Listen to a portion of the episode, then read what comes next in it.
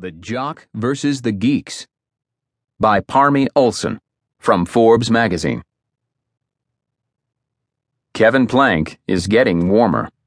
Sunlight is streaming into Under Armour's New York office, a gym themed space filled with young designers and racks of neon shirts and stretchy running shorts. Plank, though, is suited in bespoke gray flannel and paying the price. He hops out of his leather chair to a shady couch.